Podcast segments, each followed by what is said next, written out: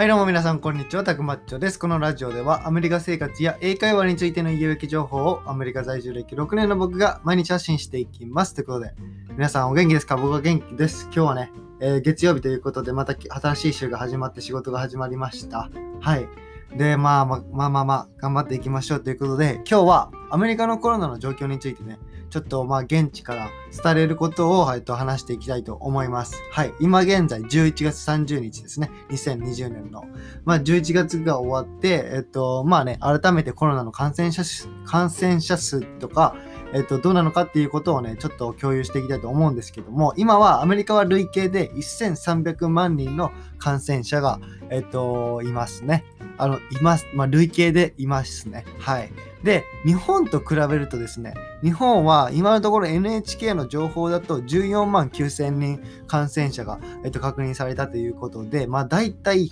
100倍ぐらい違いますよね。うん、100倍ぐらい違うって言うとめちゃくちゃ違うって、まあ思いますよね。まあアメリカは人口が多いので、まあそういう感じでね、あの、まあその人口に伴って感染者数も増えると思うんですけども、あの、でも100倍は多すぎますよね。普通に考えて。でもね、日本もまあコロナに対しての、なんて言うんでしょう、対応の仕方っていうのがまあ違うらしく聞いた話によると、なんか友達が2ヶ月ぐらい前に風邪でね、病院に行ったところ、コロナ検査してくれるまで3回ぐらい通わないといけなかったっていうのがあったらしいですね。だからまあ日本、アメリカはね、結構すぐ検査したりね、あの、するんですけど、日本はね、あの、そういうのもね、あの、まあ、対応が違うのかなと思います。まあ、いろんなね、背景があるんでしょうけど。で、死亡者数っていうのは、えっと、アメリカは26万人出てますね。で、日本でいうと2150人が、えっと、11月30日の時点で確認されているということですね。はい。で、えっと、その死亡者数の割合でいうと、55歳以上が92%。で、45歳以上が97%ということで、やっぱりね、あの、高齢の方が、えっと、の死亡率が高いという感じですね。はい。まあでも、若いからって言って、まあ安心しちゃいけないと思うんですけども、若いからって言ってね、あの、全然マスクとか手洗いうがいとか、やっぱりね、そういう予防とかも絶対しないといけないと思うんで、ただ、まあ統計的に見たら、やっぱり死亡率が高いのは、えっと、まあ高齢の方っていう感じですね。はい。で、ワシントン州だと、あのー先々週の11月18日からロックダウンがね、始まったんですよね。うん。だからレストランはもう持ち帰りしかできないし、えっと、まあいろいろね、えっと、例えば、あのー水族館とかね、閉まりましたね。水族館がいい例なのかもわかりませんけど、とりあえずね、あの、屋内で密集してあるとか、あの、屋内でやる、なんて言うんでしょう、エンターテインメントとか、その娯楽の施設とか、まあレストランとか全部閉まってますね。一応あのレスレストラン持ち帰りもできるんですけど、はい、まあ、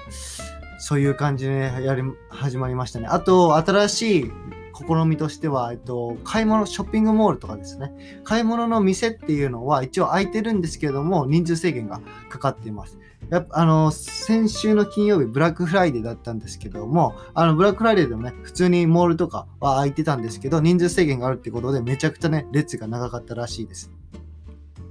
っていう感じですね。まあ僕は、えっと、もともと、まあもともとというかコロナが始まった3月2月ぐらいから、あの、仕事的には在宅勤務だったので、その、全然僕の生活は変わってないんですけども、やっぱりね、あの、またコロナが、あの、ロックダウンが始まったということで、やっぱレストランとかね、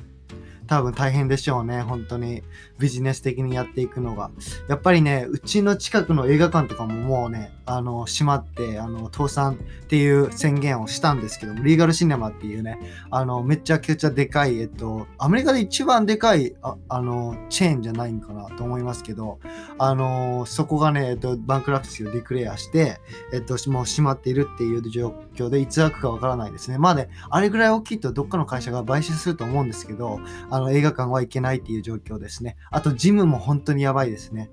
うん、いろんな、あの、ジムの会社、まあ、チェーンのね、でっかい会社なんかも、で、バンクラプシーをね、あの、倒産を、あの、ディクレアしたっていう感じなんで、ジムもね、まあ、空いてる、結構空いてるとこも今あるんですけど、まあ、人数制限かけたりとか、まあ、予約制にしたりとかね、あの、して、あの、空いてるとこもあるんですけども、やっぱりね、あのー難しいですよね。もう、ジム、本当にメンバーシップ切った人って多分もう、めちゃくちゃ多いと思うんで、そういう面でもね、やっぱり売り上げとか、えっと、まあ、決算とか難しい、あの、まあ、そうですね、もう僕会計監査してるんで、あの、そういうのとかね、